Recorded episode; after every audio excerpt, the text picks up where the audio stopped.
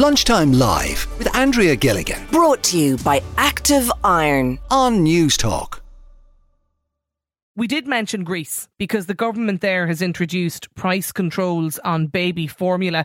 The main reason for it is to do um, with the the increasing cost of baby formula in Greece with the rate of inflation over the past two years. So the government have made the decision that they're now putting this 7% profit cap on formula, kicks in from about March. We want to talk though about the cost of baby formula here in Ireland. And Dr. Liz O'Sullivan, who's a lecturer in nutrition at TU Dublin and a member of the baby feeding law group, is with us on the line today. Just Liz, first of all, what's your view on, you know, price controls around baby formula? Thanks, Andrea. Yeah, like I think this is something that absolutely needs to be looked at with priority by our government. Um, I was speaking with several mums this morning, those who have maybe babies under one at the moment and a toddler, a slightly older child, and they all reported back to me that they have seen very significant increases in the cost of formula between their first child and their second child. So it's really something that's that's hitting a lot of families very hard now with our present cost of living crisis. And just to, to touch back on something you mentioned there, which was really interesting, talking about using bonkers.ie to get, you know, a better price on electricity or something else. But if you're a baby under one and you're consuming formula, there's no alternative there. You know, there's no cheaper alternative. You're kind of hamstrung by the costs that are set by the, the industry and the manufacturers. So that's a real challenge. You know, there is in um, the UK, some of the shops will have own brand products, but we don't have those on Irish shelves. And so it's it's a considerable challenge for for families in Ireland, those using infant formula. Um, just before we go any further around the current situation here, just from, from you chatting, Liz, to people and, and other families, how much of an increase are we talking about in Ireland in recent years? So, um, like there was actually a Newstalk piece on it several months ago, but you're looking, you could be looking at a couple euro, two euro to three euro per kind of tub. Um, and one woman that I spoke with said she noticed over the course of a week there was a two to three euro increase on a tub of formula. Um, and so, you know, like that, if you see that increase on any other product in your supermarket basket, you might decide to switch or stop consuming it. Yeah. You know, at some point somebody will say, I'm not buying that anymore. But families just don't have that choice. If they're using formula, you know, that's that's the main milk drink for their baby um, under the age of one. And so, you know, there's no other option there. So you're probably talking, what, about 20 euro at least a week?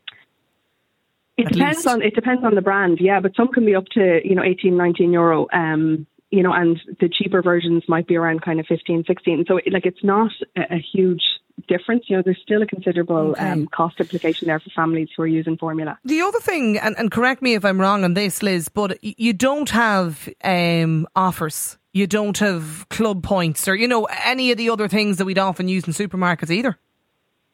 Yeah, and I think like I, I understand the point of that and I understand kind of how people can can feel agitated and frustrated by that. But ultimately I think that doesn't actually hit at the goal of a long term reduction in price. You know, like if you're talking about, you know, super club points on a product that's fifteen to eighteen euro. That's, that's not massively hitting your pocket in a big way if, if those points were to be introduced. So I think that actually kind of distracts the conversation a little bit away from what I think is the government's responsibility to introduce price caps.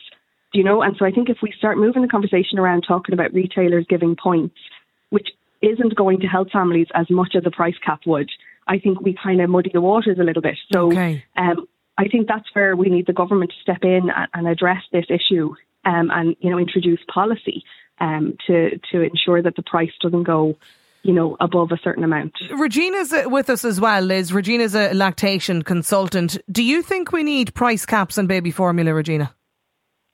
Hi there. Yeah, thanks very much for having me. Um, so I work as a private lactation consultant in North Dublin, and I see a lot of mums when I call out to them um, who have introduced formula already, um, leaving the hospital. So the the initiation rate um, in Ireland is 62 percent of exclusive breastfeeding, and then that has dropped to 37% by the time women leave the hospital. So I would see a lot of formula already introduced by the time they have left hospital. So I would um, w- would say that th- that's something definitely that needs to be looked at while there is not um, significant funding for breastfeeding support.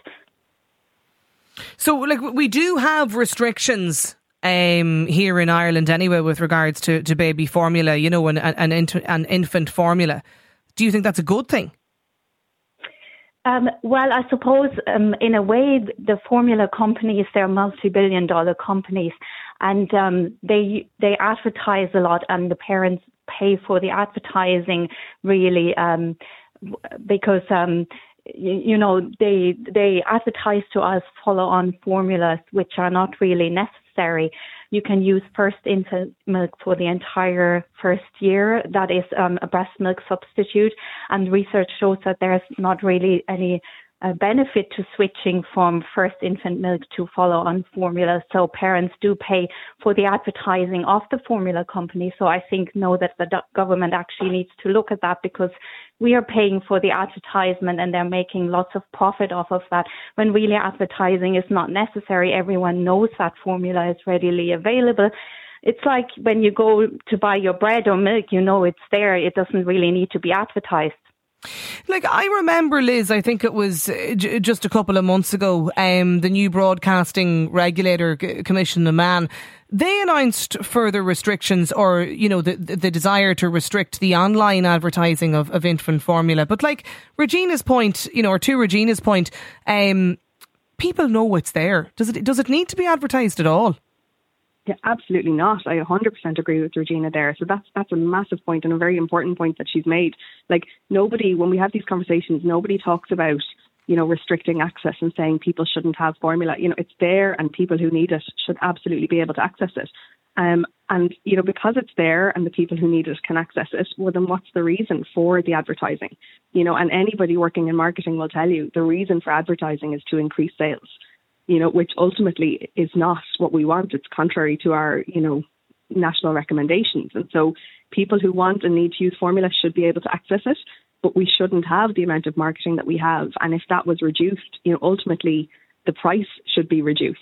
Um, and Coimisiún na Meán have a wonderful opportunity, like a really fantastic opportunity to kind of show Ireland as, as world leaders in this space and restrict that online advertising because you know, we're seeing a lot of that happening. Um, you know, people spend a lot, a lot of time online um, nowadays, and you know, the likes of influencers and baby clubs, they're targeting new moms um, very purposefully and, and very aggressively, and so um, it really is something that needs to be more tightly regulated. Okay, um, and so that's very.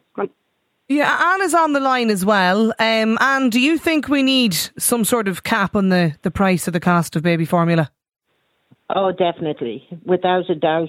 Because if, where I live, there's a shopping area nearby, and I walk up there every day, and you see so many um, mothers, especially, but sometimes fathers, with uh, double prams.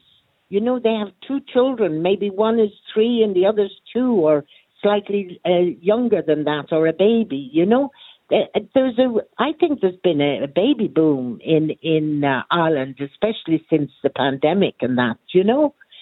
And when I was when I had my my children, I had oh four children under the age of six, and I had a th- two and a half, a one and a half, and I was pregnant. I had just given birth to another, and even the two and a half was still on a formula but she was lactose intolerant, so mm. I couldn't give her milk.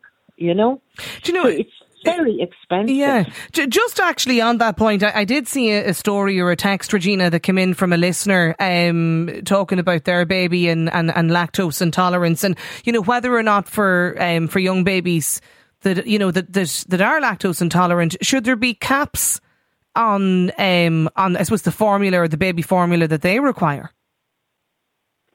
I suppose um, it it depends really what the issue is with with the baby and what the baby requires because some babies will need prescription formulas. Um, so that would be a prescription and that's something that they need to get from their doctor, like as well when you have a cow's milk protein allergy. Um, but they, they're, they're, they're definitely, um, yeah, I suppose as well. It depends on the situation that you're in, um, whether you get it on a free prescription or medical card or so. Okay. That should be looked at as well, I think. Uh, Texter says, does this not press the need for the government to promote and, and, facilitate breastfeeding? We've two kids who breastfed for combined three years. The savings are huge. Formula, I think, is too normalised in hospitals. It's the first thing they offer in hospital is formula, says this listener.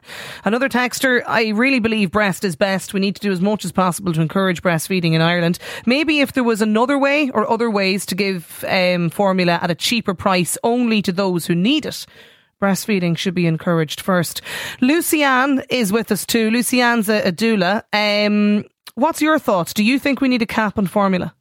Hi there, how are you? Thanks Good. for having me on. Um, to be honest, I mean, look, as a doula, I'm a postpartum doula, so I work very closely with families who who feed their babies, whether that's breastfed or formula fed their babies. I personally, I did two breastfeeding journeys, but I also used formula towards the end when I was weaning them. And look, at the end of the day, for some people, their breastfeeding journey doesn't work out if they try to. So they need formula and they will, like, it's an essential part of their life. Nourishment is their role as their, the mother for their baby. So they have to feed them. And so it's an it's a necessity, you know. So for people like that, I absolutely believe that there should be a cap on it because it's such an expense. Is there any desire, do you think, to to bring this in, Lucianne? Um, look, I don't know to be honest. Um, I think you know, as a lot of the texters have been saying there, you know, we we also as doulas, you know, we advocate advocate for parents. So whatever feeding journey they choose, we advocate for them. Um, you know, there definitely needs to be more, I suppose, influence from the government on breastfeeding because, as one texter mentioned, it is the first thing that's um, offered to parents in hospitals. Um, so I do believe that a lot of support needs to go into the breastfeeding um, promotion as well. But in terms of formula, like you know, it's it's just gotten so expensive for everybody, and I, you know, having a baby is expensive enough. So I think I think the population who are parents absolutely desire for that to come in. Do you think it'll happen, Liz O'Sullivan? Will there be a change? Um, I think there is a lot of international drive towards it. I know there's groups in the UK who are talking about this as well, and we have historical evidence. So we actually had a piece of legislation in 1981 that's since expired, but that did put a price cap on infant formula um, and specific products. So you know the precedent is there. I think that it's it's a really important thing when we're thinking about food security of the population, and and as everybody has mentioned, like absolutely breastfeeding promotion is key too. Um, you know, but to support the the health and nutrition of all of our small babies, you know, we have to provide for those who are consuming formula as well, mm. and we can't allow the price of formula to be left to kind of the whims of, of industry. Well, there's actually an interesting t- suggestion from another listener here who says, why not just remove the tax on baby formula. Price capping can actually have unintended consequences, such as lowering the quality or companies even leaving the market potentially. Yeah, I mean, ultimately, from my perspective, like I, I, whatever way, I'm not an economist. I, you know, I'm not a politician. Whatever way the the government wants to handle this, as long as the end goal is that the the price is reduced for the consumer, that's key. You know, we want to make sure that whatever is introduced, it ends up you know, reducing the price for the consumer. So, you know, be that a, a cap or a tax reduction, whatever it looks like, I think ultimately to the families would be unimportant, you know, as long yeah. as the bottom line actually changes. Um, you know, that's that's really the key. They won't mind, mind e- either way. Lots of you getting in touch to share your stories. Lunchtime live at newstalk.com is the email. But Liz, Lucianne, Regina, and Anne as well, thanks a million for getting in touch with us here on the programme.